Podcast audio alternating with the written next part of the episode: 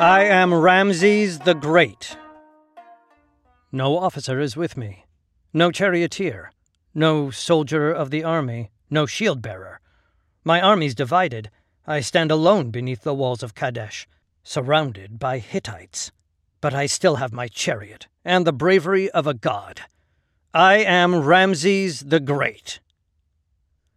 I am the Pharaoh Ramses, goodly of form like Atum, bringer of great victory over all foreign countries. One knows not when I will begin to fight. A strong wall about my army, their shield on the day of fighting, braver than hundreds of thousands combined.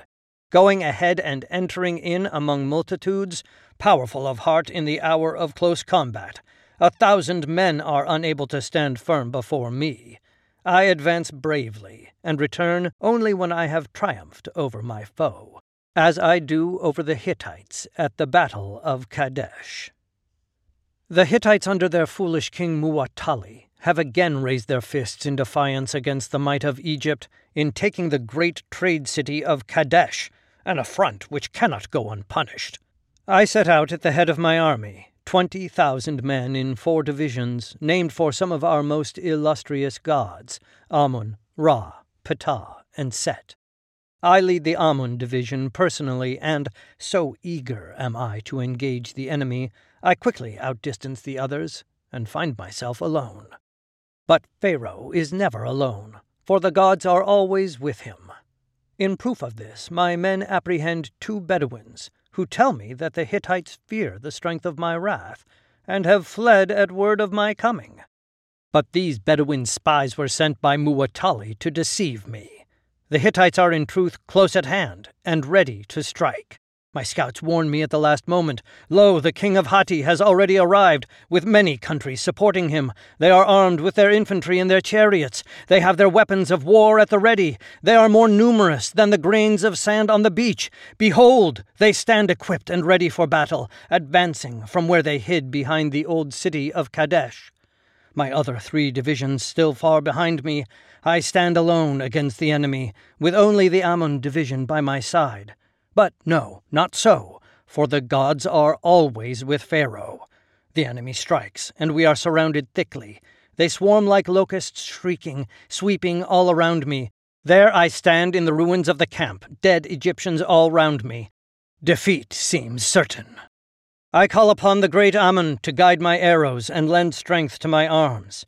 I gather my household troops, and, with a few officers and followers, I mount my chariot and charge the eastern wing of the assembled foe with such ferocity that they give way. I am before them like the great god Set in his moment. Their massive chariots scatter before my horses, allowing my Egyptians to escape the net which Muwatalli has cast about us. The Hittites suffer the wrath of the Pharaoh, the power of our gods, and flee before the strength of my arm, just as my other three divisions arrive. The dust finally settled. The Hittites still held Kadesh, but the bodies of their dead, strewn across the wreckage of the battlefield, attested to the price they paid for their defiance of Pharaoh. I viewed the field with satisfaction before sounding the call to move out. We returned to our own kingdom to celebrate the great victory. Kadesh may have remained Hittite that day, but their armies were crushed, and their pride along with it. The battle was ours. Muwatalli sued for peace, and we agreed to a grand treaty, the first one ever set down in writing in all the long history of the world. Peace indeed was maintained, and not only with the Hittites. Apart from some minor border skirmishes in Nubia, Libya, and Canaan, I never fought another war. Yet I reigned for another sixty years. I became Ramses the Builder, proclaiming my godhood throughout the kingdom, so that there would be no city, town, or village that did not know and honor my name, as I cared for my subjects as though they were my own children. Under my guidance, Egypt reached the pinnacle of her culture and power. Great temples at Karnak and the vast tombs of Thebes proclaimed my divinity. I dedicated countless statues and memorials to my one true love my first queen Nefertari, who died far too young and never saw me at the height of my grandeur. She never saw our sons Ramses and Amonhirwenamef grow into men and peacefully share the empire with Khaemwaset, son of my second wife Iset Nefret. Nor could she take pride in Khaemwaset's great work in preserving our past and rededicating the ancient temples.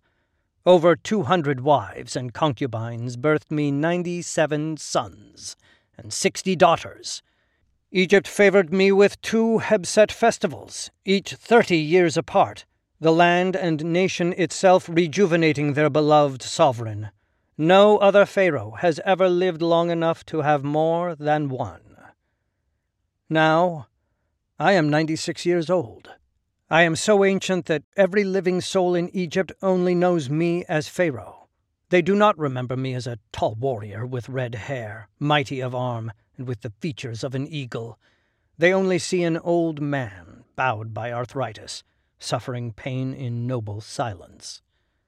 When I die, it is a calamity on par with the end of the world itself.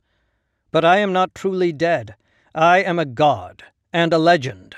Nine more pharaohs take the name Ramses and build even more tributes to my fame.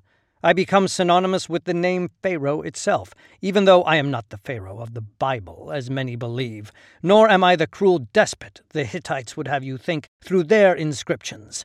I am Ozymandias, King of Kings. Look on my works, ye mighty, and despair.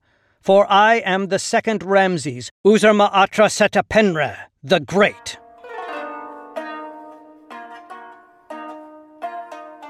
This recording was brought to you by Ancient History Encyclopedia. For more great articles and interactive content, visit www.ancient.eu. You can find a video version of this article on the YouTube channel The Study of Antiquity and the Middle Ages by following the link in the description below. Ancient History Encyclopedia is a non profit organisation. If you would like to support our work, visit www.ancient.eu forward slash support or follow the links in the description below.